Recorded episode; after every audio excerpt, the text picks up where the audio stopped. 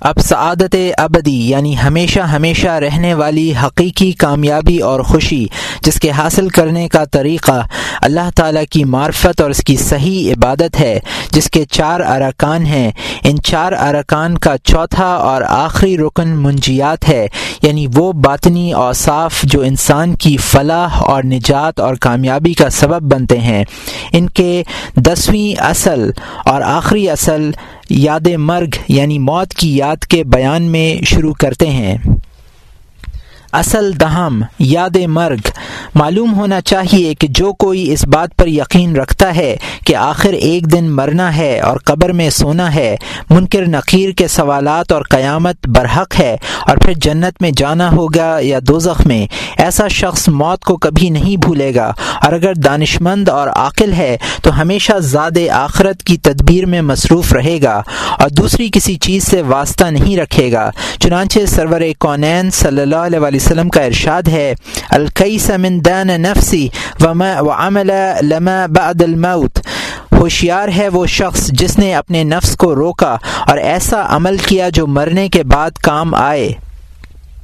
اور جو شخص موت کو بہت یاد کرتا ہے، وہ یقیناً اس کے توشے کی تیاری میں مصروف رہے گا اور اس کی قبر بہشت کے باغوں میں سے ایک باغ بن جائے گی۔ اور جو کوئی موت کو بھول جائے گا، ہمیشہ دنیا کے معاملات میں پھنس کر زاد آخرت سے غافل رہے گا۔ اس کی قبر دوزخ کے گڑھوں میں سے ایک گڑھا ہوگی۔ اسی واسطے موت کا ذکر کرنا بڑی فضیلت رکھتا ہے۔ حضور اکرم صلی اللہ علیہ وسلم کا ارشاد ہے اکثر من ذکر حضم اللذات لذتوں کو مٹا دینے والی اور ان کو ڈھا دینے والی یعنی موت کو اکثر یاد کیا کرو۔ مزید فرمایا ہے کہ اگر چرندے جانور موت کا وہ احوال جانتے ہوتے جو تم جانتے ہو، تو ہرگز چکنا گوشت کسی بسر کے سامنے نہیں کھاتے، نہیں آتا۔ یعنی سب جانور فکر سے لاغر مستقر ہو جاتے۔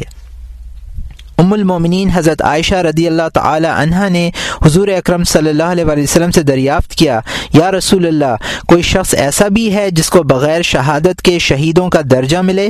آپ نے فرمایا ہاں جو شخص دن بھر میں بیس مرتبہ موت کو یاد کرے۔ منقول ہے کہ حضرت صلی اللہ علیہ وسلم کا گزر ایک قبیلے پر ہوا جو بلند آواز سے ہنس رہے تھے۔ تو آپ نے فرمایا، اے لوگو، تم اپنی مجلس میں اس چیز کا ذکر کرو جو ساری لذتوں کو خفیف کر دیتی ہے۔ انہوں نے دریافت کیا کہ وہ کیا چیز ہے۔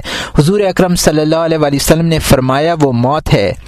حضرت انس رضی اللہ تعالیٰ عنہ نے کہا ہے کہ رسول خدا صلی اللہ علیہ وسلم نے مجھ سے فرمایا، موت کو اکثر یاد کیا کر کہ وہ تجھے دنیا میں ظاہر بنا دے گی اور تیرے گناہ کا کفارہ ہوگی۔ حضور اکرم صلی اللہ علیہ وسلم نے فرمایا ہے، کفا بالموتی و آزا یعنی عالم کو نصیحت کرنے کے لیے موت کا ذکر کرنا کافی ہے۔ رسول اللہ صلی اللہ علیہ وسلم کے اصحاب، کسی شخص کی تعریف حضور علیہ تحیت و ثنا کے سامنے کرنے لگے۔ حضور اکرم صلی اللہ علیہ وسلم نے دریافت فرمایا کہ موت کا ذکر اس کے دل پر کیا اثر کرتا ہے۔ صحابہ کرام رضی اللہ عنہم نے عرض کیا، موت کی بات تو ہم نے اس کے منہ سے کبھی سنی سنی نہیں۔ حضور اکرم صلی اللہ علیہ وسلم نے فرمایا، پھر تو تم اس کو جیسا نیک سمجھتے ہو وہ ویسا نہیں ہے۔ حضرت ابن عمر رضی اللہ تعالی عنہما فرماتے ہیں کہ میں دس اشخاص کے ساتھ حضور پرنور کی خدمت میں حاضر ہوا۔ جماعت انصار میں سے ایک شخص نے حضرت رسول خدا صلی اللہ علیہ وسلم سے دریافت کیا کہ سب سے بڑا دانش مند کون ہے۔ آپ نے فرمایا، جو موت کو زیادہ یاد کرتا ہو، یہی وہ لوگ ہیں جو دین و دنیا کی بزرگی حاصل کیے ہیں۔ جناب ابراہیم تیمی رحمۃ اللہ علیہ نے کہا کہ دو چیزوں نے مجھ سے دنیا کی راحت چھین لی ہے۔ ایک موت کی یاد نے، دوسرے خدا وند تعلیٰ کے روبرو کھڑا ہونے کے اندیشے نے۔ حضرت عمر بن عبدالعزیز رحمۃ اللہ علیہ کی عادت تھی کہ ہر شب علماء کو جمع کرتے، وہ حضرات قیامت اور موت کا احوال بیان کرتے۔ تو تمام لوگ اس قدر روتے جس طرح اہل ماتم روتے ہیں۔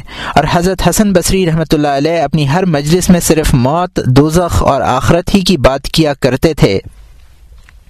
منقول ہے کہ ایک عورت ام المومنین حضرت عائشہ رضی اللہ عنہا کے پاس آئی اور کہا کہ میرا دل بہت سخت ہے، نرم کرنے کی کیا تدبیر کروں؟ حضرت ام المومنین نے فرمایا، تو موت کو کثرت سے یاد کیا کر، تیرا دل نرم ہو جائے گا۔ چنانچہ اس بات پر عمل کرنے سے اس کے دل کی سختی جاتی رہی اور وہ پھر ام المومنین حضرت عائشہ رضی اللہ عنہا کی خدمت میں حاضر ہوئی اور آپ کا شکریہ ادا کیا۔ حضرت ربی ابن خسیم رحمۃ اللہ علیہ نے اپنے گھر میں ایک قبر کھود لی تھی اور ہر روز کئی مرتبہ اس میں جا کر لیٹتے تھے تاکہ موت کا خیال دل میں تازہ رہے۔ ان کا قول تھا کہ اگر ایک دن میں ایک ساتھ کے لیے بھی موت کو بھول جاؤں تو میرا قلب سیاہ پڑ جائے گا۔ حضرت عمر بن عبدالعزیز رضی اللہ عنہ نے ایک شخص سے فرمایا، موت کو اکثر یاد کیا کرو، اس کے دو فائدے ہیں۔ اگر تم محنت و تکلیف میں مبتلا ہو تو اس یاد مرگ سے تم کو تسلی ہوگی اور اگر اگر فراغت و آسودگی حاصل ہے، تو موت کا ذکر تمہارے عیش کو تلخ کر دے گا۔ شیخ ابو سلیمان دارانی رحمۃ اللہ علیہ نے فرمایا ہے، میں نے ام ہارون رحمۃ اللہ علیہ سے پوچھا، کیا تم موت سے راضی ہو؟ انہوں نے جواب دیا، نہیں، میں موت نہیں چاہتی۔ انہوں نے پوچھا، اس کا سبب کیا ہے؟ انہوں نے کہا کہ اگر میں کسی بندے کے قصور وار ہوتی ہوں، تو شخص کو دیکھنا پسند نہیں کرتی، اس کے سامنے ٹھہرنے سے شرم کرتی ہوں۔ اور جبکہ میں گناہوں میں غرق ہوں، تو خدا بند تعلیٰ کے سامنے کس طرح جا سکوں گی؟ موت کو یاد کرنے کے طریقے۔ اے عزیز، موت کی یاد تین طرح سے ہوا کرتی ہے۔ ایک تو اسے غافل دنیا دار کا یاد کرنا ہے کہ موت کا ذکر سے وہ راضی نہیں ہے۔ اس کو اس بات کا ڈر ہے کہ دنیا کے عیش و آرام سے چھوٹ جائیں گے۔ بس وہ موت کی شکایت کر کے کہتا ہے کہ یہ بہت بری بلا سامنے کھڑی ہے۔ افسوس کہ مجھے دنیا اور اس کے عیش و آرام کو چھوڑنا پڑے گا۔ اس طرح موت کا ذکر کرنا اس کو حق تعلیٰ کی درگاہ سے دور کرتا ہے۔ لیکن اگر دنیا کا عیش اس پر کچھ تلخ و ناگوار ہے اور دل دنیا سے بیزار ہے، تو موت کا یاد کرنا فائدے سے خالی نہیں ہوگا۔ دوسرا طریقہ یہ ہے کہ جس جس نے گناہوں سے توبہ کر لی ہے، وہ موت کو ناپسند نہیں کرتا اور اس کا ذکر ناگوار نہیں گزرتا، لیکن اس کے جلد آنے سے کراہت کرتا ہے۔ اس کو اس بات کا ڈر ہوتا ہے کہ مجھے توشائے آخرت کے بغیر جانا پڑے گا۔ اس سبب سے اگر کوئی شخص موت کو ناگوار محسوس کرے اور اس سے کراہت کرے، تو اس میں کچھ قباحت نہیں ہے۔ تیسرا طریقہ عارف کے یاد کرنے کا ہے۔ اس لیے وہ موت کو یاد کرتا ہے کہ دیدار الہی کا وعدہ موت کے بعد ہے۔ وصل دوست کے وعدے کا وقت کوئی بھی نہیں بھولتا، بلکہ ہمیشہ اس کے انتظار میں رہتا ہے۔ صرف انتظار ہی نہیں، بلکہ اس کی آرزو کرتا ہے۔ چنانچہ حضرت حضیفہ رضی اللہ تعالیٰ عنہ نے دم مرگ فرمایا یعنی مرتے وقت فرمایا، حبیب جا الفاق یعنی دوست درویشی کے وقت آیا ہے۔ پھر انہوں نے مناجات میں اس طرح کہا خدایا، اگر تو اس سے واقف ہے کہ میری نظر میں درویشی توانگری سے، بیماری تندرستی سے اور موت زندگی سے بہتر ہے اور پسندیدہ تر ہے، تو مجھ پر موت کی سختی آسان فرما دے تاکہ میں تیرے دیدار سے لذت اندوز ہو سکوں۔ ان امور کے سوا ایک اور بڑا درجہ ہے، جس میں نہ موت سے بیزاری ہے، نہ اس کی طلب ہے، اور نہ تاجیل کی خواہش ہے، نہ تاخیر کی آرزو، بلکہ حق تعلیٰ کے حکم پر راضی ہونا ہے۔ اپنے تصرف و اختیار کو چھوڑ کر تسلیم و رضا کے بلند ترین مقام پر پہنچنا ہے۔ اور یہ بات اس وقت حاصل ہوگی کہ موت اس کو یاد آ جائے، جبکہ حال یہ ہے کہ موت کا خیال اکثر اس کے دل میں نہیں آتا، کیونکہ وہ دنیا میں مشاہدہ الہی میں مستغرق رہتا ہے۔ اور ذکر الہی اس کے دل پر غالب ہوتا ہے۔ اس کی نظر میں مرنا اور جینا دونوں ایک ہی ہیں، کیونکہ تمام احوال میں خدا کی یاد اور اس کی محبت میں مستغرق رہتا ہے۔ موت کا ذکر دل پر کس طرح مؤثر ہوتا ہے؟ معلوم ہونا چاہیے کہ موت ایک امر عظیم اور امر گراں بار ہے اور خطرے سے خالی نہیں ہے۔ اکثر لوگ موت سے بے خبر ہیں۔ اگر کبھی یاد بھی کرتے ہیں تو ان کے دل پر کچھ اثر نہیں ہوتا، کیونکہ دنیا کے کاموں کا خیال اس قدر ہوتا ہے کہ کسی دوسری بات کی وہاں گنجائش ہی نہیں ہوتی۔ اس لیے وہ لوگ خدا کے ذکر سے کبھی حلاوت اور لذت نہیں پاتے۔ بس اس کی تدبیر یہ ہے کہ آدمی گوشہ نشین ہو کر ایک ساتھ ساعت کے لیے اپنے دل کو دنیاوی خیالات سے الگ تھلگ رکھے۔ اس طرح اس شخص کی طرح جس کو ایک جنگل طے کرنا ضروری ہوتا ہے، تو اس کی تدبیر میں وہ اس طرح منہمک ہوتا ہے کہ دل دوسری چیزوں سے فارغ رہتا ہے۔ بس یہ خلوت نشین اپنے دل میں خیال کرے کہ موت ان قریب آنے والی ہے۔ ممکن ہے کہ میں آج ہی مر جاؤں۔ اگر کوئی شخص تم سے کہے کہ تم اس اندھیرے اور تاریخ بالا خانے پر جاؤ، جبکہ تم کو یہ معلوم نہیں کہ راہ میں کوئی غار ہے یا اس کے راستے میں کوئی پتھر رکھا ہوا ہے یا کچھ خطرہ ہے تو اس صورت میں یقیناً تم ہراساں ہوگے۔ بس اب خیال کرو کہ موت کے بعد تمہارا کیا حال ہوگا اور قبر کی سختی بھی کچھ کم نہیں ہے۔ تو پھر اس بات سے بے فکر رہنا کس طرح بجا ہو سکتا ہے؟ بس مناسب اور بہتر یہی ہے کہ اپنے ان دوست احباب کو یاد کرو جو مر چکے ہیں اور ان کی صورتوں کو پیش نظر رکھو اور خیال کرو کہ دنیا میں کس کر و فر سے رہتے تھے اور کس قدر ان کے دل مسرور رہتے تھے اور وہ موت سے بے خبر تھے۔ بس نہ گہاں این بے خبری کے عالم میں موت آئی اور ان کے اعضاء کس طرح گل سڑ گئے ہوں گے اور کیڑوں نے ان کی ناک، کان اور گوشت پوست کو کھا لیا ہوگا اور مٹی میں مل گئے ہوں گے۔ اب ان کے ورثہ، ان کے مال تقسیم کر کے بڑے مزے سے کھا رہے ہیں اور ان کی بیویاں دوسرے خاوندوں کے ساتھ عیش کر رہی ہیں اور پہلے شوہروں کو بھول چکی ہیں۔ بس اپنے ہر ایک گزرے ہوئے یار آشنا کو یاد کرے اور ان کی تفریحات، ہنسی، دل لگی اور غفلت اور بڑی بڑی امیدوں اور آرزوؤں میں ان کا مشغول رہنا یاد کرے کہ وہ جن کاموں میں مشغول رہتے تھے، وہ بیس بیس سال میں بھی تمام نہیں ہو سکتے تھے۔ اور ان کاموں میں کیسی کیسی تکلیف اٹھاتے تھے، ان کا کفن دھوبی کے گھاٹ پر دھویا گیا تھا۔ اور ان کو اس کی بالکل خبر نہیں تھی۔ بس اپنے دل سے کہے کہ میں بھی ان کے مانند ہوں اور میری حرص و غفلت ان سے کچھ کم نہیں۔ یہ تو تمہاری خوش نصیبی ہے کہ یہ لوگ تم سے پہلے مر گئے تاکہ تم کو ان کے حال سے عبرت حاصل ہو۔ بزرگوں نے فرمایا ہے فعن سعید وعض بغیر نیک بخت وہ ہے جو دوسروں سے عبرت حاصل کرے۔ بس انسان اپنے ہاتھ، پاؤں، آنکھ، انگلیوں اور زبان اور دوسرے اعضاء کا خیال کرے کہ یہ تمام اعضاء ایک دوسرے سے جدا ہو جائیں گے اور چند روز میں یہ بدن زمین کے کیڑوں کی غذا بن جائے گا۔ پھر تم اپنی صورت کا خیال کرو جو قبر میں ہوگی۔ ایک سڑا گلا ہوا مردار بن جائے گا۔ غرض اس قسم کے خیالات دن بھر میں ایک ساتھ کے لیے دل میں لائے تاکہ دل موت سے خبردار رہے۔ یوں ظاہر میں سرسری طور پر موت کو یاد کرنا دل پر اثر نہیں کرتا۔ انسان ہمیشہ دیکھتا ہے کہ لوگ جنازہ لے جا رہے ہیں اور یہ بھی سمجھتا ہے کہ اس قسم کے نظارے ہمیشہ ہوتے رہیں گے۔ لیکن خود کو کبھی مردے کی حالت میں خیال نہیں کرتا۔ جو بات دیکھی نہیں جاتی ہے، وہ کبھی خیال میں نہیں آتی ہے۔ اسی واسطے حضور اکرم صلی اللہ علیہ وسلم نے خطبے میں اس طرح ارشاد فرمایا، سچ بتا، کیا یہ موت ہمارے واسطے نہیں لکھی ہے اور یہ جنازے جو لوگ لے جا رہے ہیں، سچ بتا، کیا یہ مسافر ہیں جو پھر جلد ہی لوٹ آئیں گے؟ لوگ ان کو خاک میں دفن کر کے ان کی میراث ترکہ کھاتے ہیں اور اپنے حال سے غافل رہتے ہیں۔ موت کو یاد نہ کرنے کا سبب اکثر اکثر طول عمل یعنی لمبی امیدیں ہوتا ہے یعنی بڑی بڑی، لمبی لمبی آرزویں یہ ساری خرابیاں اس سے پیدا ہوتی ہیں۔ آرزو کوتاہ کی فضیلت جو کوئی اپنے دل میں یہ خیال کرے کہ میں مدتوں زندہ رہوں گا اور مدت دراز کے بعد مجھے موت آئے گی، ایسے شخص سے دین کا کوئی کام نہیں ہوگا، کیونکہ وہ اپنے دل سے دل میں کہتا ہے کہ ابھی زندگی کے بہت دن باقی ہیں، جب چاہوں گا فلاں ایک کام کر لوں گا۔ ابھی تو جو دن عیش و عشرت میں گزرے ہیں، یہ گزر رہے ہیں، یہ نعمت ہے، غنیمت ہیں۔ اور جو کوئی اپنی موت کو اپنے قریب سمجھے گا، وہ ہر طرح سے زیادہ آخرت کی تدبیر میں مصروف ہوگا۔ ایسا خیال تمام سعادتوں کا محرک اور مجب ہوتا ہے۔ حضور اکرم صلی اللہ علیہ وسلم نے ابن عمر رضی اللہ تعالی عنہما سے فرمایا، صبح کو جب تو سو کر اٹھے تو یہ خیال نہ کر کہ رات میں نے زندہ بس، زندہ رہ کر بسر کی، بلکہ اپنی زندگی سے موت کا سامان حاصل کر اور تندرستی سے بیماری کا توشہ بہم پہنچا یعنی بیماری کا خیال کر۔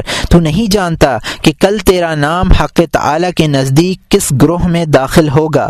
یہ بھی حضور اکرم صلی اللہ علیہ وسلم نے فرمایا ہے کہ اے لوگو، تمہارے باب میں کسی چیز سے اتنا اندیشہ نہیں، اندیشہ ناک نہیں ہوں جتنا تمہاری ان دو خصلتوں سے ڈرتا ہوں کہ تم حرص کی پیروی کرو گے اور زندگی دراز کی امید رکھو گے حضرت اسامہ رضی اللہ تعالیٰ عنہ نے ایک چیز اتنی خریدی کہ ایک ماہ تک کام آئے۔ حضور اکرم صلی اللہ علیہ وسلم کو جب یہ معلوم ہوا تو ارشاد فرمایا، ان اسامہ تطویل العمل یعنی اسامہ حیات مستعار پر بڑا بھروسہ رکھتا ہے یعنی اس کو بڑی لمبی امیدیں ہیں۔ قسم ہے اس پروردگار کی جس کے قبضہ قدرت میں میری جان ہے کہ جب میں آنکھ بند کرتا ہوں تو سمجھتا ہوں کہ آنکھ بند کرنے سے پہلے میری موت آ جائے گی اور جو لقمہ منہ میں ڈالتا ہوں سمجھتا ہوں کہ ابھی موت آ جائے گی اور وہ حلق میں رہ جائے گا۔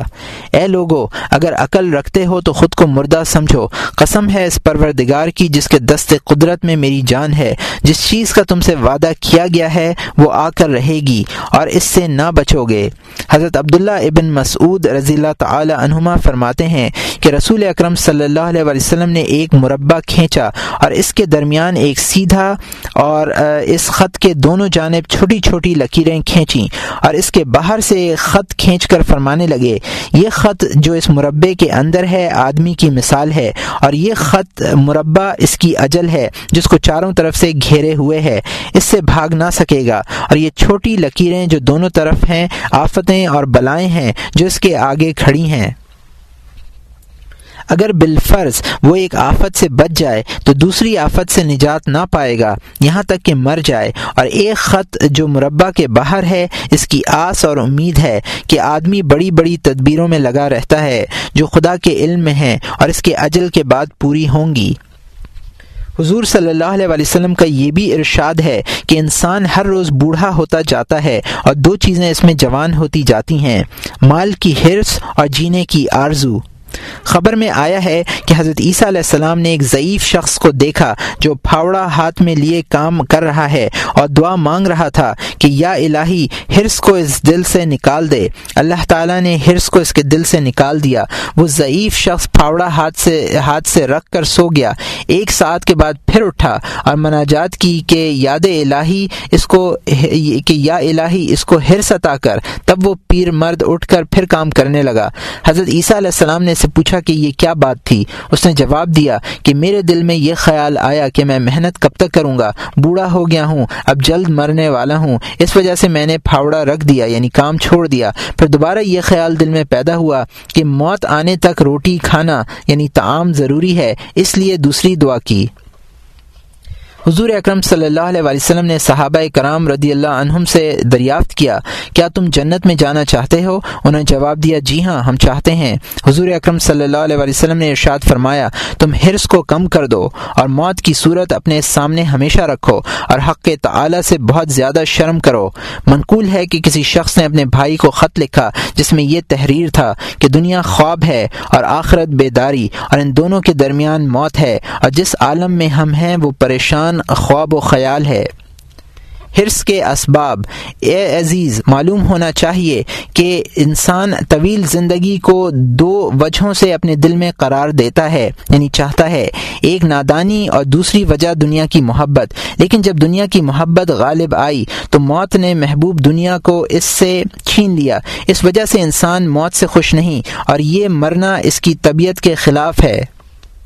اور جو چیز مخالف تباہ ہوتی ہے، تو انسان ہمیشہ اس سے حضر کرتا ہے اور خود سے بھلاتا ہے اور ہمیشہ اس چیز کے مخالف خیال جمائے رہتا ہے اور جو اس کی آرزو کے مطابق ہو۔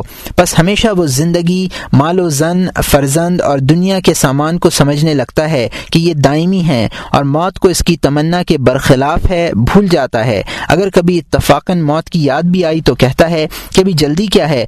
ابھی بہت دن ہیں یعنی یعنی بہت زندگی باقی ہے، آئندہ موت کا توشہ فراہم کر لوں گا، بڑھاپے تک صبر کرنا چاہیے۔ پھر جب بوڑھا ہو جاتا ہے تو کہتا ہے، ذرا اور زندگی باقی ہے کہ میری یہ زمین پانی سے سیراب ہو جائے، تاکہ دل روزی کی فکر سے فارغ ہو جائے، تاکہ عبادت کی لذت حاصل ہو۔ اور فلاں دشمن نے جو سر اٹھایا ہے، اس کو ٹھیک کر دوں۔ غرض اس طرح سے ڈھیل دیے جاتا ہے۔ ایک شغل سے فارغ ہو کر دس اور کاموں میں مشغول ہو جاتا ہے۔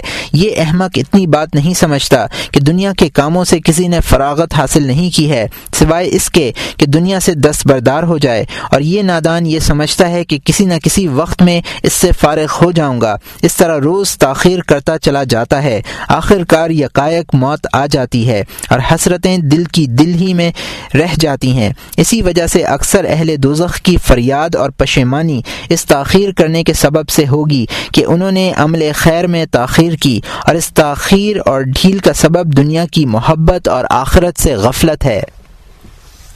حضور اکرم صلی اللہ علیہ وسلم نے فرمایا کہ جس چیز کو تو چاہتا ہے اس کو دوست رکھ، لیکن آخر کار وہ تجھ سے چھین لی جائے گی۔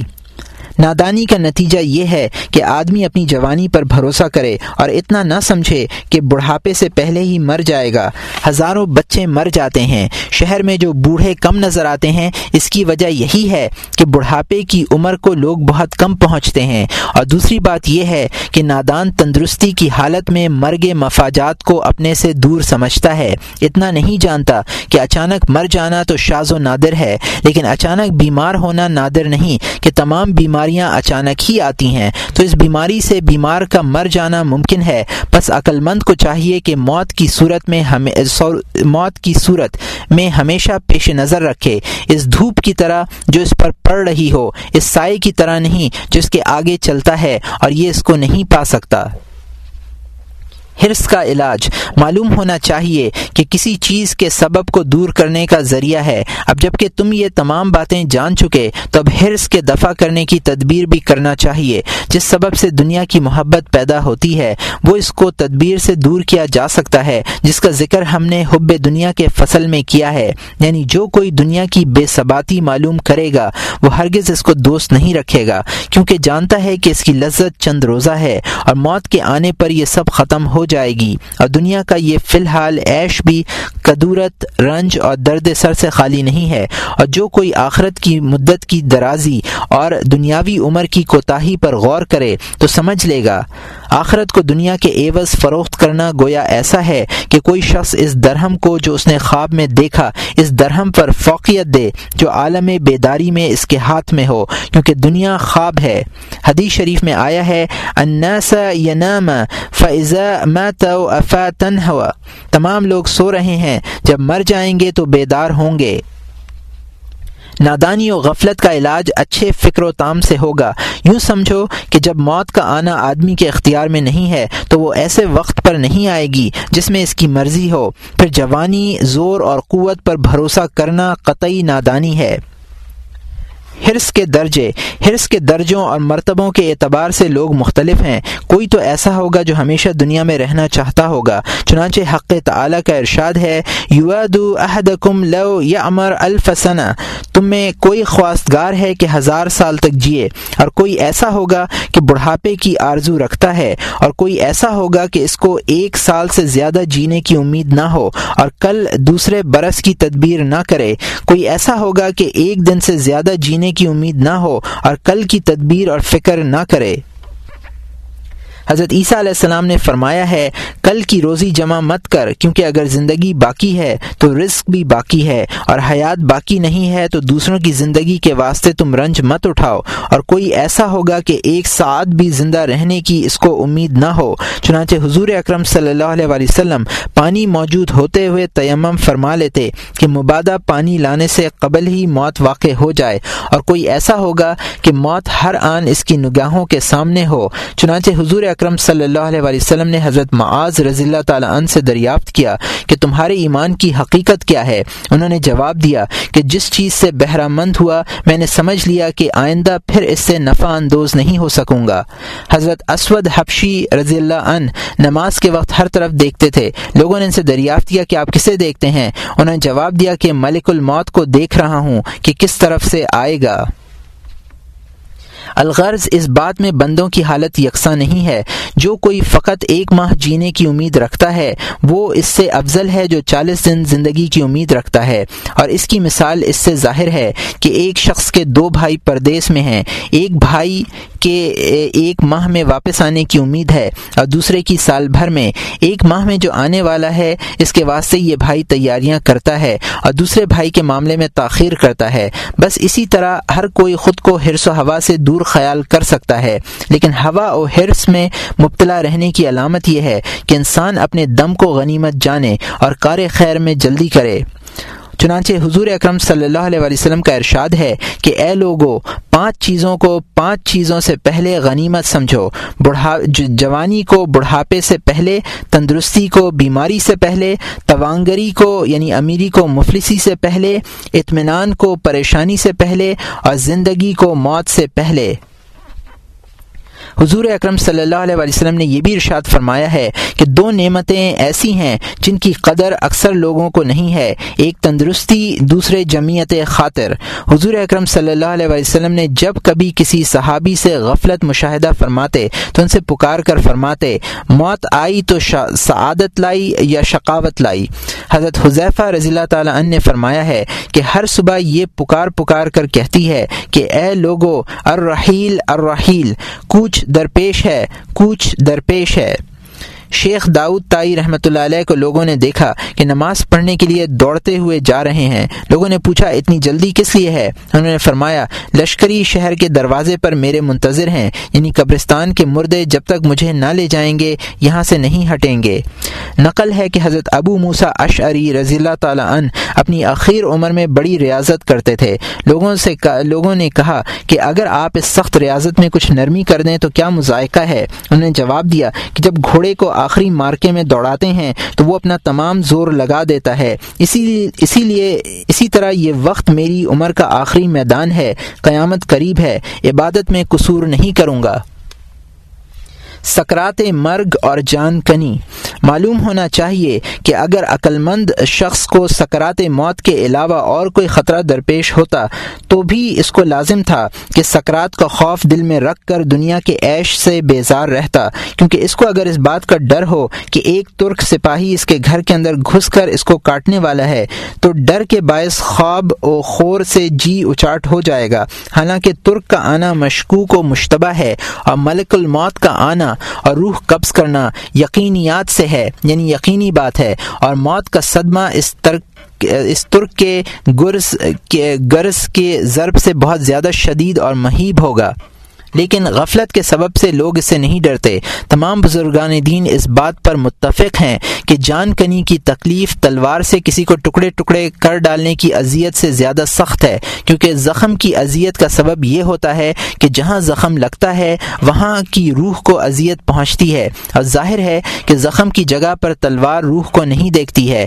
آگ سے جلنے کا درد اس واسطے زیادہ ہوتا ہے کہ اس کی جلن تمام اجزاء میں سرایت کر جاتی ہے۔ اور جان کندنی کی کی اذیت، عین روح میں جو بند جو بدن کے تمام اجزاء کو گھیرے ہے، ظاہر ہوتی ہے۔ اور سکرات کے وقت آدمی بے طاقتی کے سبب سے اس واسطے خاموشی رہتا ہے کہ زبان اس کی سختی سے گنگ ہو جاتی ہے اور عقل بجا نہیں رہتی۔ یہ سختی بس وہی معلوم کر سکتا ہے جس نے اس کی اذیت اٹھائی ہے، یا نور نبوت کی بدولت اس کے وقوع سے پہلے ہی اس کی اذیت کا علم ہو۔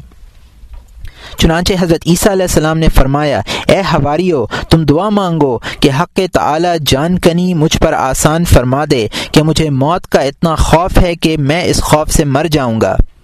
حضور اکرم صلی اللہ علیہ وسلم اس وقت یہ دعا مانگی تھی اللہ محمد صلی اللہ علیہ وسلم، سکرات الموت.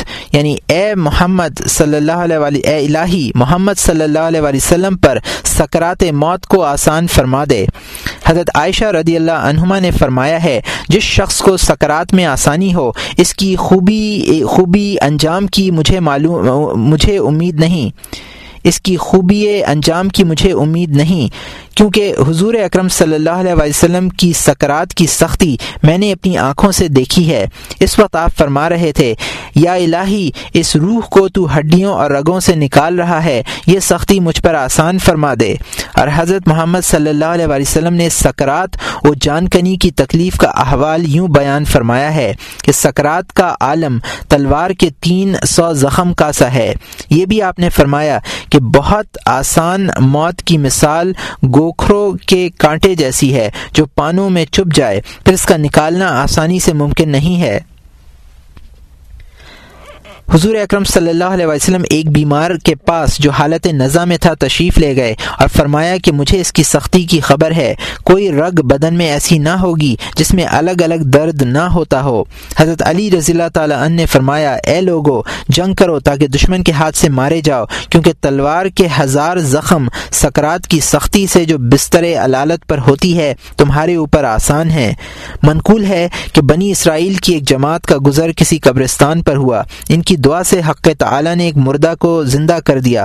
وہ اٹھا اور بولا، اے لوگو، مجھ سے کیا چاہتے ہو؟ میری موت کو پچاس سال گزر چکے ہیں، لیکن ابھی تک جان کنی کی سختی مجھے یاد ہے۔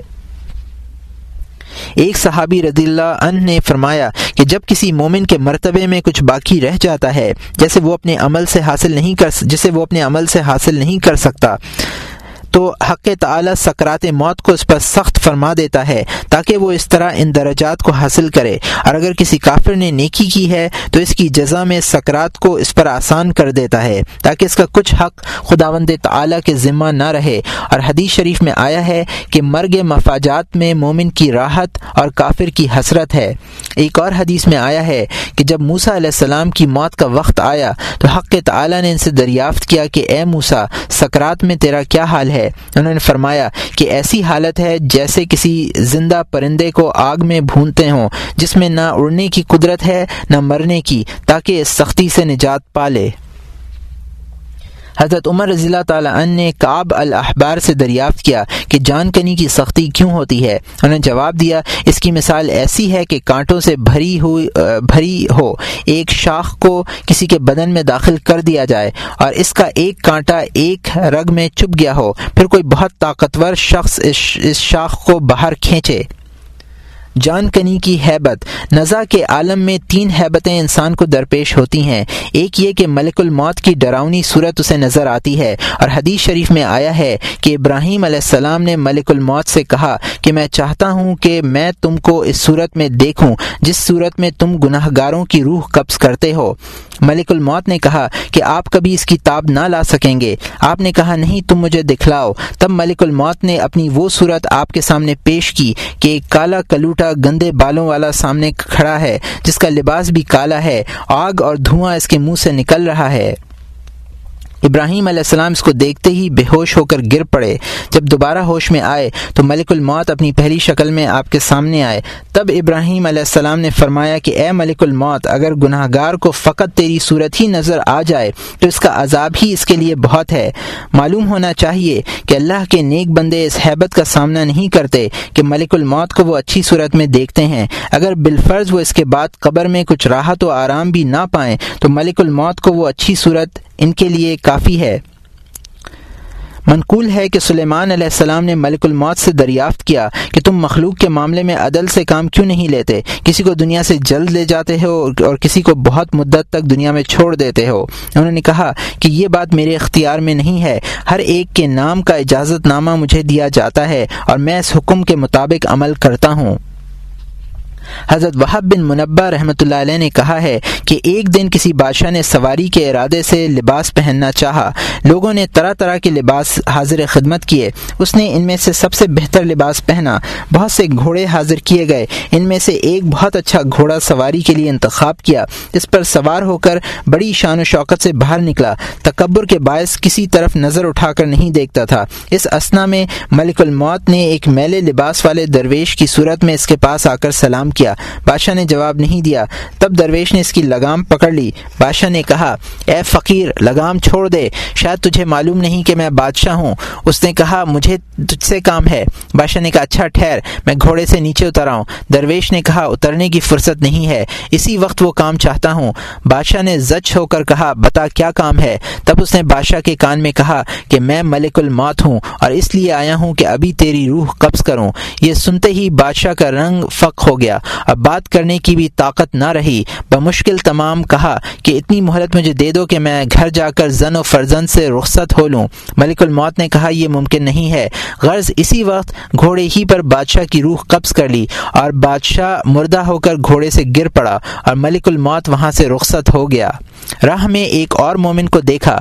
ملک الموت نے کہا، مجھے تم سے ایک راز کی بات کہنی ہے۔ پوچھا، وہ کیا ہے؟ کہا کہ میں ملک الموت ہوں۔ اس نے جواب دیا، مرحبا مرحبا، میں تو بہت دنوں سے تمہارے انتظار میں تھا۔ مجھے تمہارا آنا بہت عزیز ہے۔ لو، میری جان حاضر ہے۔ قبض کر لو۔ ملک الموت نے کہا کہ اگر تم کو کچھ کام ہے تو پہلے اس کو کر لو۔ مرد مومن نے جواب دیا کہ مجھے اپنے پروردگار کے دیکھنے سے زیادہ کوئی ضروری کام نہیں ہے۔ تب ملک الموت نے کہا اچھا جس حالت میں تمہاری مرضی ہو، اس حالت میں تمہاری روح قبض کروں۔ مرد مومن نے جواب دیا، ذرا ٹھہر جاؤ، وضو کر کے نماز پڑھتا ہوں۔ تم سجدے کی حالت میں روح قبض کر لینا، چنانچہ ملک الموت نے ایسا ہی کیا۔ شیخ وہب بن منبع نے یہ روایت بھی نقل کی ہے کہ ایک بہت مغرور بادشاہ تھا، ملک الموت اس کی روح قبض کر کے آسمان پر لے گئے۔ فرشتوں نے ان سے پوچھا، اے ملک الموت، کبھی تم کو روح قبض کرتے وقت رحم بھی آیا ہے؟ انہوں نے کہا کہ ہاں ایک حاملہ عورت جنگ میں تھی، اس کے بچہ پیدا ہوا اور مجھے حکم جاری ہوا کہ اس عورت کی روح قبض کر لوں۔ چنانچہ اس عورت کی روح قبض کر کے بچے کو تباہی کے عالم میں چھوڑ دیا۔ اس عورت کے مسافر ہونے اور اس بچے کی تنہائی اور کم کم کسمپسری پر مجھے رحم آ گیا۔ ملائکہ نے ملک الموت سے کہا کہ تم نے اس بادشاہ کو بھی دیکھا جس کے مانند کوئی دوسرا بادشاہ اس روئے زمین پر نہیں تھا؟ انہوں نے کہا ہاں دیکھا ہے۔ ملائکہ نے کہا، یہ وہی لڑکا تھا جس کو تم نے صحرا میں بے یار و مددگار چھوڑ دیا تھا۔ ملک الموت نے کہا، سبحان اللہ، حق تعالی کس قدر مہربان ہے؟ کسی صحابی رضی اللہ عنہ سے منقول ہے کہ شابان کی پندرہ تاریخ کو ملک الموت کے ہاتھ میں ایک نامہ دیا جاتا ہے اور اس سال جس جس کی روح قبض کرنا ہوتی ہے، اس پر تحریر ہوتا ہے۔ اس میں کوئی گھر تعمیر کراتا ہوتا ہے اور کوئی شادی کرتا ہے، کوئی لڑنے جھگڑنے میں مشغول ہوتا ہے۔ ان سب اجل رسیدہ لوگوں کے نام اس میں تحریر ہوتے ہیں۔ آمش رحمۃ اللہ علیہ نے کہا ہے کہ ملک الموت حضرت سلیمان علیہ السلام کی محفل میں گئے اور ان کے ندیموں میں سے ایک ندیم کو گھور کر دیکھنے لگے۔ لگے۔ جب وہ باہر گئے تو اس ندیم نے حضرت سلیمان علیہ السلام سے فرمایا کہ یہ شخص جو مجھے یوں گھور رہا تھا کون تھا؟ حضرت سلیمان علیہ السلام نے فرمایا، یہ ملک الموت تھے۔ ندیم نے عرض کیا کہ شاید وہ میری روح قبض کرنا چاہتے ہیں۔ آپ ہوا کو حکم دیجیے کہ وہ مجھے ہندوستان کی سرزمین میں پہنچا دے۔ جب ملک الموت پھر یہاں آئیں گے تو موجود نہ پائیں گے۔ سلیمان علیہ السلام نے ندیم کی پاس خاطر سے ہوا کو ایسا ہی حکم دیا۔ جب وہ فرشتہ پھر آیا تو سلیمان علیہ السلام نے اس سے کہا کہ تم نے میرے فلاں مصاحب کو گھور کر کیوں دیکھا تھا؟ انہوں نے کہا کہ مجھے بارگاہ الہی سے حکم ہوا تھا کہ میں اس کی روح ہندوستان میں قبض کروں اور وہ شخص شخص یہاں بیت المقدس میں موجود تھا۔ میں نے خیال کیا کہ ایک ساتھ میں یہ شخص ہندوستان کس طرح پہنچے گا۔ لیکن جب میں ہندوستان پہنچا تو میں نے اس کو وہاں پایا۔ میں نہایت متعجب ہوا اور میں نے اس کی روح قبض کر لی۔ مقصود ان حکایتوں سے یہ ہے کہ تم کو معلوم ہو کہ ملک الموت سے چھپنا ممکن نہیں ہے۔ دوسری حیبت ان دو فرشتوں کے دیکھنے کی ہے جو ہر ایک انسان پر موکل ہیں۔ حدیث شریف میں آیا ہے کہ موت کے وقت یہ دونوں فرشتے انسان کو نظر آتے ہیں۔ اگر وہ بندہ نیک ہوتا ہے تو یہ کہتے ہیں لا جزاک اللہ خیرہ اللہ تیرا بھلا کرے۔ ہمارے سامنے تو نے بہت سی بندگی کی ہے اور ہم کو خوش رکھا ہے۔ اور اگر بندہ گناہ گار ہوتا ہے تو کہتے ہیں، لا جزاک اللہ اللہ تعالیٰ تیرا بھلا نہ کرے۔ تو نے ہمارے سامنے بہت سے گناہ اور بدکاریاں کی ہیں۔ اس وقت مردے کی آنکھ آسمان کی طرف رہتی ہے اور اس کی پتلیاں نیچے نہیں آتی ہیں اس حیبت کی وجہ سے۔ تیسری حیبت یہ ہے کہ انسان موت کے وقت اپنی جگہ اور اپنے مقام بہشت، اپنا مقام بہشت میں یا دوزخ میں دیکھتا ہے۔ تب ملک الموت نیک بندے سے کہتے ہیں کہ اے خدا کے دوست تجھے جنت کی بشارت دیتا ہوں۔ اور گناہ گار سے کہتے ہیں، اے خدا کے دشمن، تجھے دوزخ کی خبر سناتا ہوں۔ بس اس بات کا غم جان کنی کی سختی کے سبب ہوتا ہے۔ خدا بند تعالی سے پناہ مانگو اور ان حیبتوں سے جو دنیا میں نظر آتی ہیں، قبر کی مصیبت اور قیامت کی سختی اس سے بھی کہیں زیادہ ہوگی۔ قبر کا مردے سے کلام کرنا۔ حضور اکرم صلی اللہ علیہ وسلم نے ارشاد فرمایا ہے کہ جب میت کو قبر میں اتارتے ہیں تو قبر کہتی ہے، اے ابن آدم، تیرا برا ہو۔ تو کس چیز پر مجھے بھول گیا تھا؟ کیا تو نے نہیں سمجھا تھا؟ میں محنت کا گھر ہوں، اندھیری جگہ اور تنہائی کا مقام ہوں۔ تو کس غفلت میں تھا؟ تیرا گزر قبرستان میں ہوتا تھا۔ حیران ہو کر تو ایک ایک پاؤں آگے رکھتا تھا، ایک پیچھے۔ بس اگر وہ مرد، مردہ نیکوکار ہوتا ہے تو کوئی اس کو جواب جواب دیتا ہے کہ اے قبر، تو یہ کیا کہتی ہے؟ یہ شخص سولے تھا، امر بالمعروف اور نہیں انل المنکر کرتا تھا۔ تب قبر کہے گی، اگر ایسا ہے تو میں اس پر باغ بن جاؤں گی۔ تب اس کا بدن نورانی بن جاتا ہے اور اس کی روح آسمان کی طرف جاتی ہے۔ حدیث شریف میں وارد ہے کہ جب مردے کو قبر میں اتارتے ہیں اور فرشتے عذاب دیتے ہیں، تو اس کے آس پاس کے مردے سے کہتے ہیں کہ اے ہمارے پیچھے آنے والے، تو ہم سے پیچھے رہ گیا تھا اور ہم تجھ سے پہلے آئے تھے۔ تو نے ہم کو دیکھ کر عبرت کیوں نہیں حاصل کی؟ کیا تو نے نہیں دیکھا کہ ہم یہاں آ گئے اور ہمارے اعمال ختم ہوئے؟ تجھے تو مہلت ملی تھی، جو بھلا اور اچھا کام ہم نہیں کر سکے تھے، تو نے ویسا کام کیوں نہیں کیا؟ اس طرح زمین کے تمام گوشوں سے آواز آئے گی، اے ظاہر دنیا پر فریفتہ۔ تو نے ان لوگوں کے حال سے عبرت کیوں نہیں حاصل کی جو تجھ سے پہلے مر گئے اور تیری مانند غافل تھے؟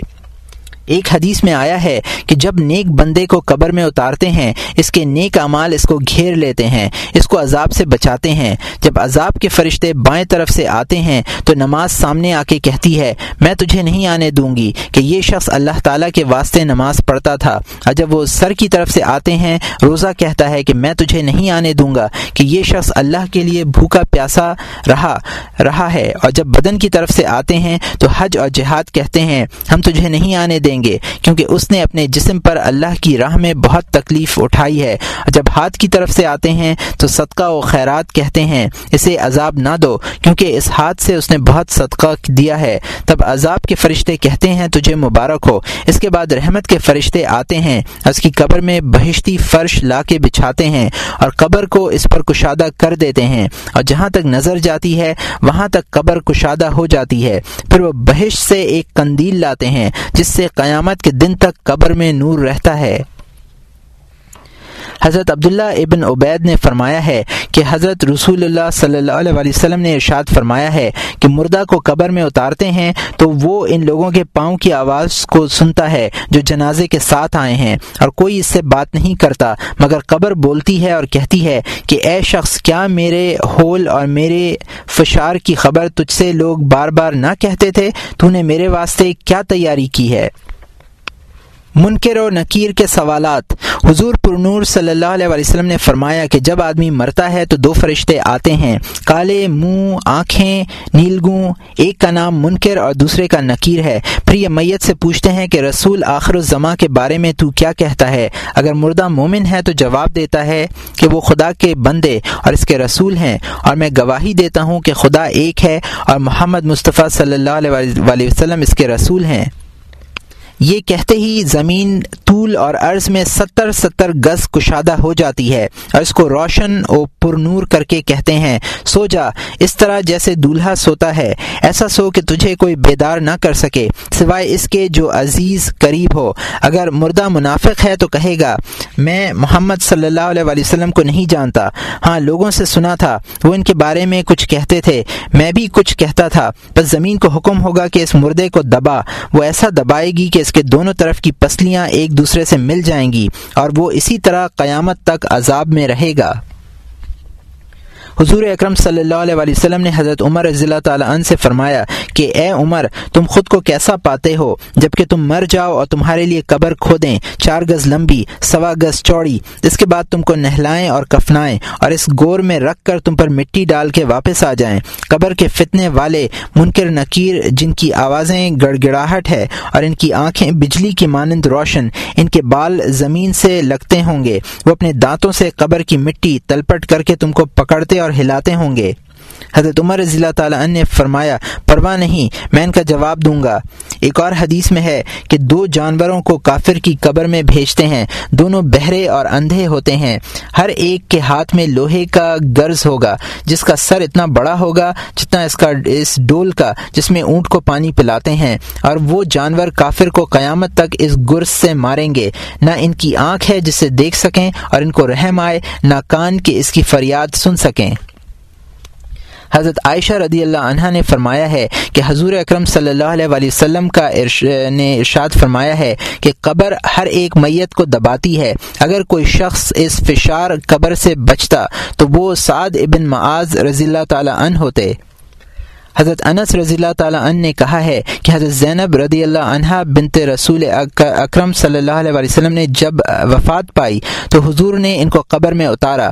آپ کا چہرہ نہایت متغیر ہوا۔ جب آپ باہر تشریف لے آئے تو مزاج مبارک بحال ہوئے۔ ہم نے دریافت کیا، یا رسول اللہ، آپ کے تغیر مزاج کا کیا سبب تھا؟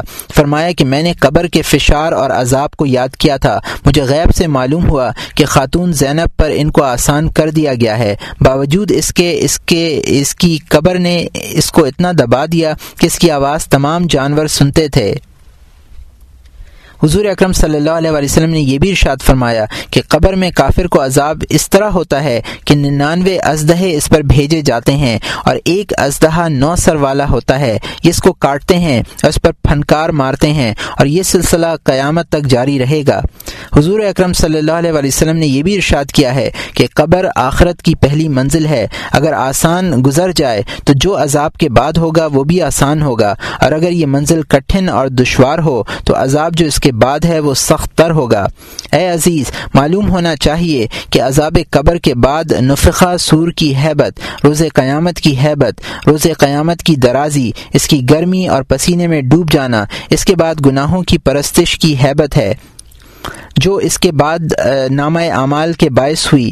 اس کی حیبت ہے۔ اس کے بعد اس کی رسوائی کی حیبت ہے، جو اس نامہ اعمال کی حیبت ہوگی۔ اس کے بعد میزان کی حیبت ہے کہ نیکیوں کا پلہ بھاری رہتا ہے یا گناہوں کا۔ اس کے بعد حقداروں اور مدعیوں کی فریاد کی حیبت ہے اور ان کے سوال کا جواب کا دھڑکا ہے۔ پھر پولیسرات کی حیبت ہے، پھر دوزخ کی حیبت ہے اور وہاں کے فرشتوں کی اذیت توق و زنجیر، تھوڑا اور سانپ بچھو وغیرہ کے عذابوں کی حیبت ہے۔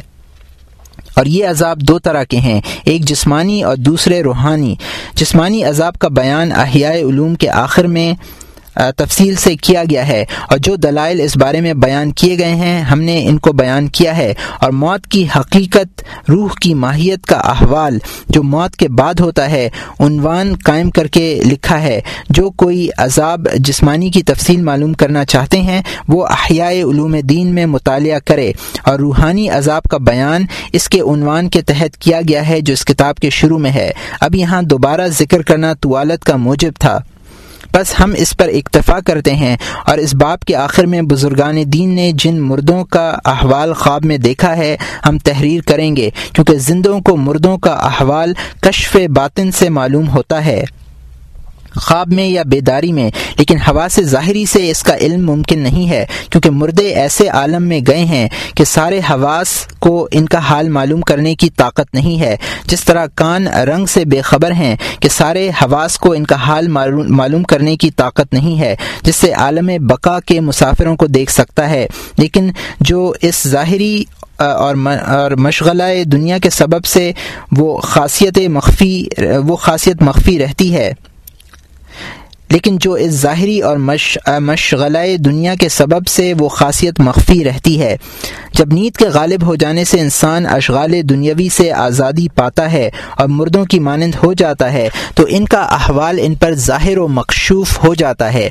ان حضرات کی اسی خاصیت کے سبب سے مردوں کو ہماری خبر ہوتی ہے کہ وہ ہمارے نیک اعمال سے شاد اور ہمارے گناہوں سے غمگین ہو جاتے ہیں۔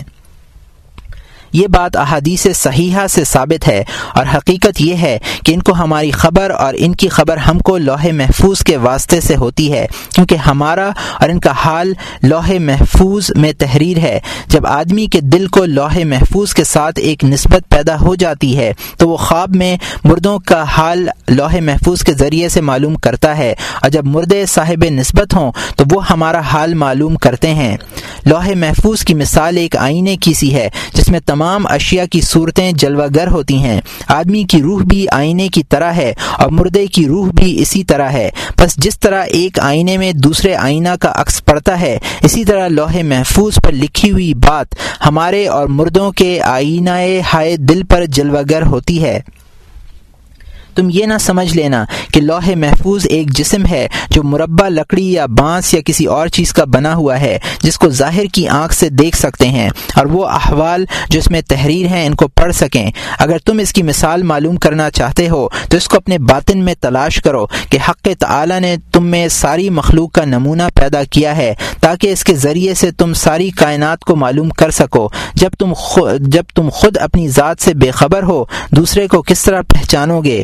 لوح محفوظ کا نمونہ قاری کا دماغ ہے، جس کو سارا قرآن ازبر ہے۔ گویا اس میں تحریر ہے، اور اور اس میں اور وہ اس میں قرآن کو، اس کے سطور کو اور حروف کو دیکھتا ہے اور پڑھتا چلا جاتا ہے۔ اب اگر کوئی شخص ایسے دماغ کو ریزہ ریزہ کر کے چشم ظاہر سے اس کو دیکھے، تو اس کو اس میں کہیں بھی قرآن تحریر کیا ہوا نظر نہیں آئے گا۔ بس لوح محفوظ میں اسی طرح سے چیزیں تحریر ہیں، چونکہ اس میں بے نہایت و شمار اشیاء تحریر ہیں۔ اور منکوش ہیں اور چشم کی بصارت محدود ہے۔ ظاہر ہے کہ نامتناہی کو متناہی میں کس طرح محسوس نقوش میں تحریر کیا جا سکتا ہے۔ بس اس کا خط اور اس کی تختی، اس کا قلم اور لکھنے والا ہاتھ، ان سب میں کوئی بھی تمہارے عضو کی مانند نہیں ہے۔ جس طرح اس اس کا کاتب تم سے مشابہ مشابہ نہیں ہے، بلکہ یہاں تو یہ معاملہ ہے کہ گھر کا جو کچھ بھی ہے، سامان مالک سے ہے۔ مشابہ اس تمام گفتگو سے مقصود یہ ہے کہ مردوں کو ہمارے حال کی اور ہم کو ان کی خبر ہوتی ہے۔ اس کو تم محال مت سمجھو۔ مردوں کو اچھے اور برے حال میں دیکھنا اس بات کی دلیل ہے کہ وہ جیتے ہیں، راحت میں ہیں یا عذاب میں۔ دنیا سے جو گزر گئے وہ نیس نہیں ہوئے اور مرے نہیں ہیں، جیسا کہ حق تعلیٰ کا ارشاد ہے۔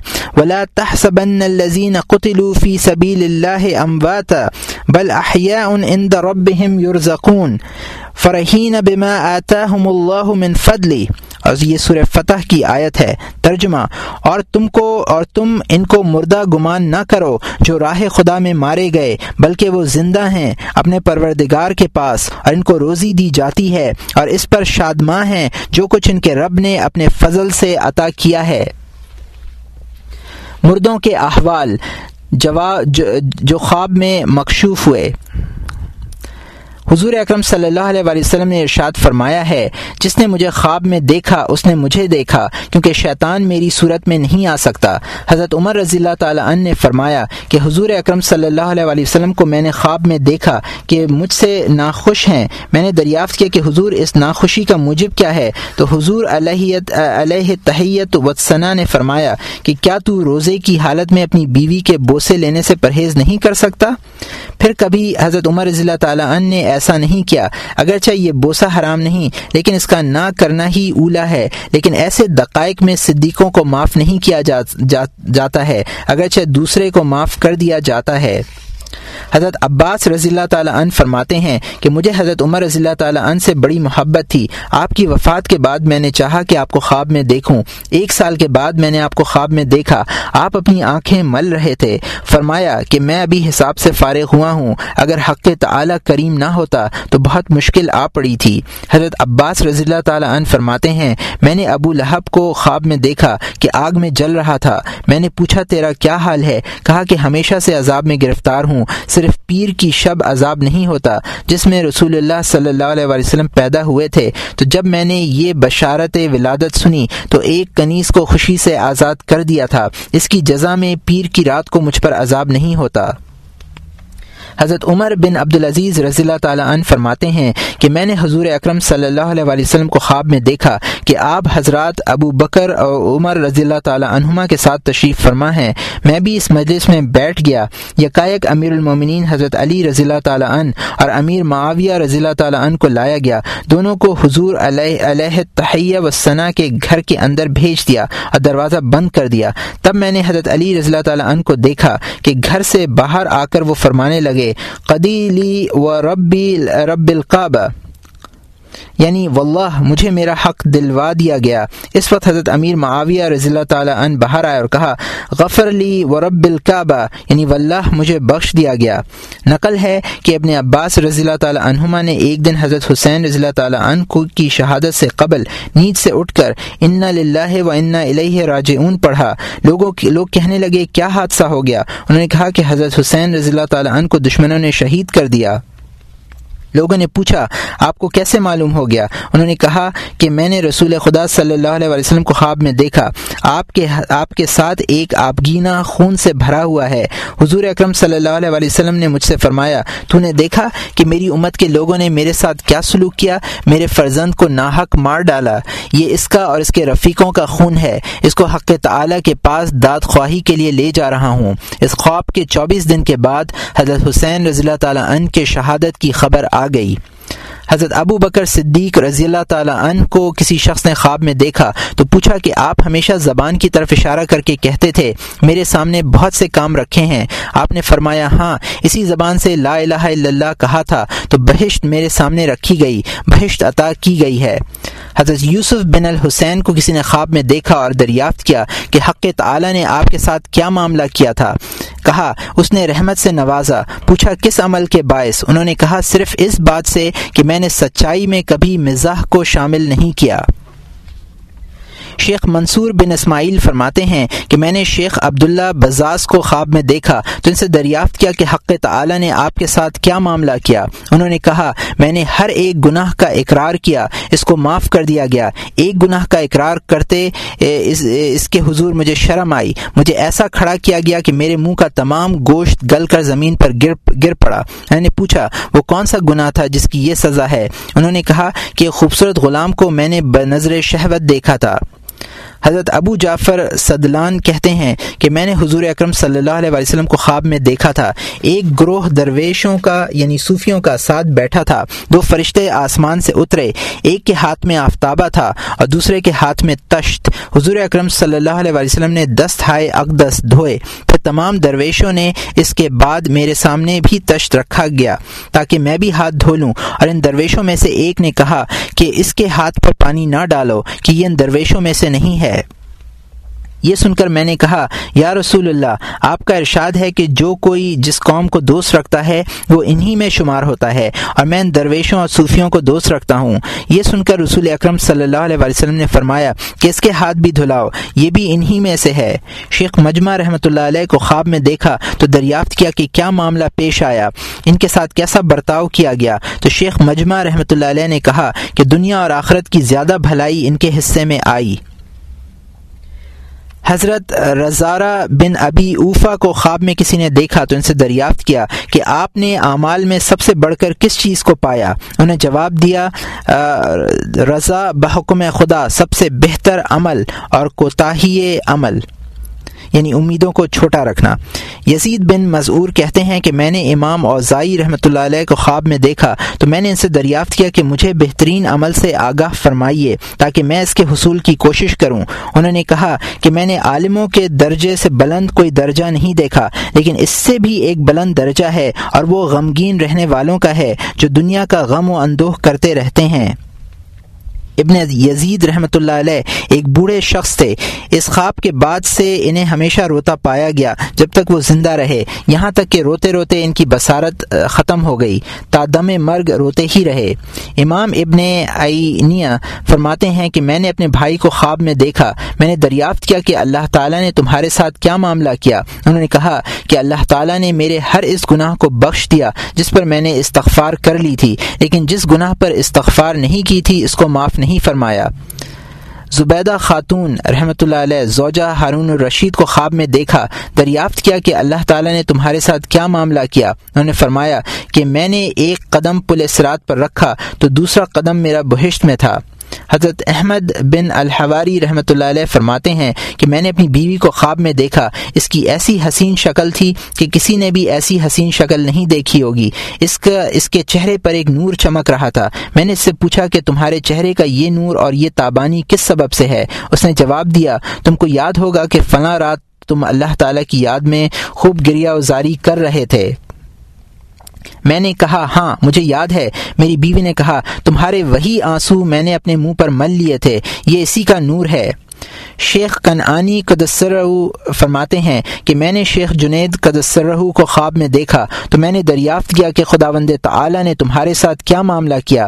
فرمایا کہ مجھ پر رحمت فرمائی اور میری وہ تمام ریاضت و عبادات برباد گئیں۔ ان سے مجھے کچھ بھی حاصل نہ ہوا، بس نماز کی وہ رکتیں کام آئیں جو میں رات میں پڑھتا تھا۔ کسی شخص نے زبیدہ خاتون کو خواب میں دیکھا اور دریافت کیا کہ اللہ تعالیٰ نے تم کو کیا جزا دی؟ انہوں نے کہا کہ ان چار کلمات کے پڑھنے کے باعث مجھ پر رحمت فرمائی۔ لا الہ الا اللہ افنا بہا عمری۔ لا الہ الا اللہ ادخل بہا قبری۔ تیسرا، لا الہ الا اللہ اخلو بہا وحدی۔ اور چوتھا، لا الہ الا اللہ القی بہا ربی۔ حضرت بشر حافی رحمۃ اللہ علیہ کو کسی نے خواب میں دیکھ کر ان سے پوچھا کہ اللہ تعالیٰ نے تمہارے ساتھ کیا معاملہ کیا؟ انہوں نے فرمایا کہ مجھ پر رحمت فرمائی اور فرمایا کہ مجھ سے اس قدر ترساں اور خوفزدہ رہتے ہوئے تجھے شرم نہیں آتی تھی؟ شیخ ابو سلیمان دارانی رحمۃ اللہ علیہ کو خواب میں دیکھا اور دریافت کیا کہ کیسی گزری؟ فرمایا، اللہ تعالیٰ نے مجھ پر رحمت فرمائی اور کسی چیز نے مجھے اتنا نقصان نہیں پہنچایا جتنا اہل زمین میں انگشت نما بنے رہنے سے۔ لوگ مجھ پر انگشت نمائی کرتے اور کہتے کہ یہ صاحب ایمان ہے۔ شیخ ابو سعید خراز رحمۃ اللہ علیہ فرماتے ہیں کہ میں نے ابلیس کو خواب میں دیکھا، میں نے اپنا عصا اٹھایا تاکہ اسے ماروں، لیکن اس نے کچھ بھی پرواہ نہیں کی، ذرا بھی نہ ڈرا۔ حاطف غیبی نے اس وقت آواز دی کہ شیطان ایسے ڈنڈوں سے نہیں ڈرتا ہے، یہ تو اس نور ایمان سے ڈرتا ہے جو دل میں ہوتا ہے۔ شیخ مسوجی رحمۃ اللہ علیہ فرماتے ہیں کہ میں نے شیطان کو خواب میں دیکھا تو میں نے کہا کہ تجھے مردوں سے شرم نہیں آتی؟ اس نے کہا کہ یہ جوان مرد کہاں ہیں؟ تجھے مردوں سے شرم نہیں آتی؟ اس نے کہا کہ یہ جوان مرد کہاں ہیں؟ اگر یہ مرد ہوتے تو میں ان کے ساتھ اس طرح نہ کھیلتا، جس طرح بچے بچوں کے ساتھ گیند کھیلتے ہیں۔ جوان مرد تو وہ لوگ ہیں جنہوں نے مجھے کمزور و ناتواں کر دیا ہے یعنی حضرات صوفیہ۔ حضرت ابو سعید خراز رحمۃ اللہ علیہ فرماتے ہیں کہ میں دمشق میں تھا کہ رسول خدا صلی اللہ علیہ وسلم کو خواب میں دیکھا کہ حضرت والا تشریف لا رہے ہیں اور ابو بکر اور عمر رضی اللہ عنہما پر سہارا لیے ہوئے ہیں۔ میں ایک شعر پڑھ رہا تھا اور سینے پر انگلی مارتا جاتا تھا۔ یہ دیکھ کر حضور انور صلی اللہ علیہ وسلم نے فرمایا کہ اس کا شر اس کے خیر سے زیادہ ہے۔ حضرت شبلی رحمۃ اللہ علیہ کو کسی نے خواب میں دیکھا۔ ابھی ان کے انتقال کو صرف تین دن ہوئے تھے۔ پوچھا کہ اللہ تعالیٰ نے آپ کے ساتھ کیا معاملہ کیا؟ تو انہوں نے فرمایا کہ میرا بہت سخت حساب لیا گیا۔ میں تو نا امید ہو گیا تھا کہ میری نا امیدی دیکھ کر مجھ پر رحمت نازل فرما دی۔ حضرت سفیان اطوری قدسرہ کو خواب میں دیکھا تو پوچھا، کہیے، کیسے گزری؟ انہوں نے فرمایا کہ اللہ تعالیٰ نے مجھ پر رحمت فرمائی۔ ان سے پوچھا کہ عبداللہ کس حال میں ہیں؟ انہوں نے کہا کہ ان کو دو مرتبہ روزانہ دیدار الہی سے نوازا جاتا ہے۔ انس بن، مالک بن انس رضی اللہ تعالیٰ عنہ کو خواب میں دیکھ کر پوچھا کہ اللہ تعالیٰ نے آپ کے ساتھ کیا کیا؟ انہوں نے فرمایا کہ محض اس کلمے کی بدولت مجھ پر رحمت فرمائی۔ جو میں نے حضرت عثمان ابن عفان رضی اللہ تعالیٰ عنہ سے سنا تھا کہ جب وہ کوئی جنازہ دیکھتے تو فرماتے سبحان الحی لا یموت پاک ہے وہ اللہ جو زندہ ہے اور جس کے لیے موت نہیں ہے۔ جس رات میں شیخ حسن بصری رحمۃ اللہ علیہ کا انتقال ہوا، اسی شب خواب میں دیکھا گیا کہ آسمان کے دروازے کھول دیے ہیں، کھول دیے گئے اور ایک منادی کی جا رہی ہے کہ حسن بصری نے اللہ کا دیدار کیا اور شادماں ہوئے۔ شیخ جنید رحمۃ اللہ علیہ نے ابلیس کو خواب میں دیکھا تو کہا، تجھے مردوں کا مقابلہ کرنے سے شرم نہیں آئی؟ آتی؟ تو اس نے کہا، یہ مرد کب ہیں؟ مرد تو وہ ہیں جو شونیزیا میں ہیں، جنہوں نے مجھے اتنا لاغر کر رکھا ہے۔ شیخ جنید نے فرمایا کہ صبح کو میں جامع شونیزیا جانے کے لیے گھر سے نکلا تو میں نے ان لوگوں کو دیکھا کہ سر بزانو بیٹھے ہوئے ہیں اور مجھ سے مجھ سے فرمایا کہ اس ملعون ابلیس کے کال پر غرور نہ کرنا۔ ادبت الغلام نے ایک حور بہشتی کو خواب میں دیکھا، بہت ہی حسن و جمال کے ساتھ۔ اس حور نے کہا، اے ادبا میں تم پر عاشق ہوں۔ دیکھو، ایسا کوئی کام نہ کرنا جس کے باعث میں تم کو نہ مل سکوں۔ ادبا نے کہا کہ میں تو دنیا کو تین طلاقیں دے چکا ہوں، اب میں اس کے پاس نہ پھٹکوں گا کہ پھر اس میں مصروف رہ کر تم کو حاصل کرنے کی کوشش کروں۔ شیخ ابو ایوب رحمۃ اللہ علیہ شیخ ابو ایوب سجستانی رحمۃ اللہ علیہ نے ایک مفسد شخص کا جنازہ دیکھا۔ یہ اپنے بالا خانے پر چڑھ گئے تاکہ اس کی نماز جنازہ نہ پڑھیں۔ اس شخص انہوں نے اس مردے کو خواب میں دیکھا تو پوچھا کہ اللہ تعالیٰ نے تیرے ساتھ کیا کیا؟ اس نے کہا، رحمت فرمائی اور کہا کہ ابو ایوب سے کہہ دو کل لو ان تم تم لکھون خزاں رحمتی ربی ازن علم سک تم خشیت الانفاق۔ یعنی رحمت الہی کے خزانے اگر تمہارے ہاتھ میں ہوتے تو تم بربنائے بخل، اس میں سے کچھ بھی خرچ نہ کرتے۔ جس رات شیخ داؤد تائی قدسرہ رحمۃ اللہ علیہ نے وفات پائی، اسی رات کسی نے ان کو خواب میں دیکھا کہ فرشتے آ جا رہے ہیں۔ پوچھا، آج یہ کیسی رات ہے؟ فرشتوں نے کہا کہ آج رات داؤد تائی کا انتقال ہوا ہے، بہشت کو اس کے لیے سجایا جا رہا ہے۔ شیخ ابو سعید شہام رحمۃ اللہ علیہ نے کہا کہ شیخ سہل ماں کو میں نے خواب میں معاقی کو میں نے خواب میں دیکھا، تو میں نے انہیں پکارا کہ اے خواجہ، انہوں نے جواب دیا کہ مجھے خواجہ نہ کہو۔ میں نے پوچھا کہ آپ کے وہ سب اعمال کیا ہوئے؟ انہوں نے کہا کہ مجھے ان سے کچھ نے فائدہ پہنچایا، جو بوڑھی عورتیں مجھ سے دریافت کرتی تھیں۔ ربی بن سلیمان نے کہا کہ امام شافعی رحمۃ اللہ علیہ کو خواب میں دیکھا۔ میں نے پوچھا کہ حق تعالی نے آپ کے ساتھ کیا سلوک کیا؟ فرمایا کہ مجھے سنہری کرسی پر بٹھایا گیا اور آپ دار موتی مجھ پر نچھاور کیے گئے۔ امام شافعی نے پھر فرمایا کہ مجھے ایک مشکل درپیش ہوئی جس کے بارے میں مجھے بڑی فکر تھی۔ خواب میں ایک شخص آیا اور اس نے مجھ سے کہا کہ اے محمد ادریس، تم یہ دعا پڑھو۔ اللہ انی لا املک لنفسی درم ولا مرتن ولا حیاتن ولا نشوزا ولا تطيء إن أخذ إن أخذ لا ما أعطيتني ولا إن إن الني إلا ما توفيتنا اللهم وقفني لما تحب وترضي من القول والعمل في عاقبة. صبح کو جب میں اٹھا اور میں نے یہ دعا پڑھی تو دن چڑھے وہ مشکل حل ہو گئی. تم اس دعا کو کبھی فراموش نہ کرنا. شیخ ادبت الغلام کو کسی نے خواب میں دیکھا، پوچھا کہ حق تعالی نے آپ کے ساتھ کیا معاملہ کیا؟ تو انہوں نے کہا کہ تمہارے گھر کی دیوار پر جو یہ دعا لکھی ہوئی ہے، اس دعا کے پڑھنے کے سلے میں مجھے بخش دیا گیا۔ خواب میں کہنے والا شخص کہتا ہے کہ جب صبح کو میں بیدار ہوا تو میں نے اپنے گھر کی دیوار پر ادبت الغلام کے خط میں یہ دعا لکھی ہوئی تھی۔ یا حادی المدلین، یا راہم المذبذبین، و یا مقبل اثرات الآثرین، ارحم ابدك ذا الخطر العظیم، والمسلمین كلهم اجمعین، وجعلنا مع الاحیاء والمرزوقین الذين انعمت عليهم من النبيين والصديقين والشهداء والصالحين آمین، یا رب العالمین. موت کے ذکر کا اسی قدر بیان یہاں کافی ہے۔ ہم نے کتاب کیمیائے سعادت کو اس پر ختم کیا اور ایسے نیک بندوں سے جو اس کا مطالعہ کریں اور اس سے نفع پذیر ہوں، ہم کو امید ہے کہ مصنف کو دعائے خیر سے یاد کریں گے اور دعائے خیر میں فراموش نہیں کریں گے اور حق تعلیٰ سے مصنف کی مغفرت کی دعا مانگیں گے تاکہ اگر بیان میں کچھ تقسیر ہوئی ہو یا تکلف اور ریا کا خیال اس کے دل میں آیا ہو تو حق تعلیٰ اپنے فضل و کرم سے اور ان مطالعہ کرنے والے حضرات کی دعا کی برکت سے اس کو بخش دے اور اس کتاب کی تعلیف کے ثواب سے اس کو محروم نہ کرے کہ کوئی نقصان اس سے عظیم تر نہ ہوگا کہ کوئی شخص مخلوق کو خدا کی طرف بلائے اور خود ریا اور اغراض نفسانی کی وجہ سے حق تعالی کی درگاہ سے دور رہے۔ اللہم انا نعوذ بافو کا من اقاب کا و نعوذ برضا کا من سخت کا نعوذ بکا من کا لا تحسا ثناء عليك. أنت كما ثنيت على نفسك. والحمد لله وحده. ختم شد. اردو ترجمہ کیمیائے سعادت. بے اون بے تعالی.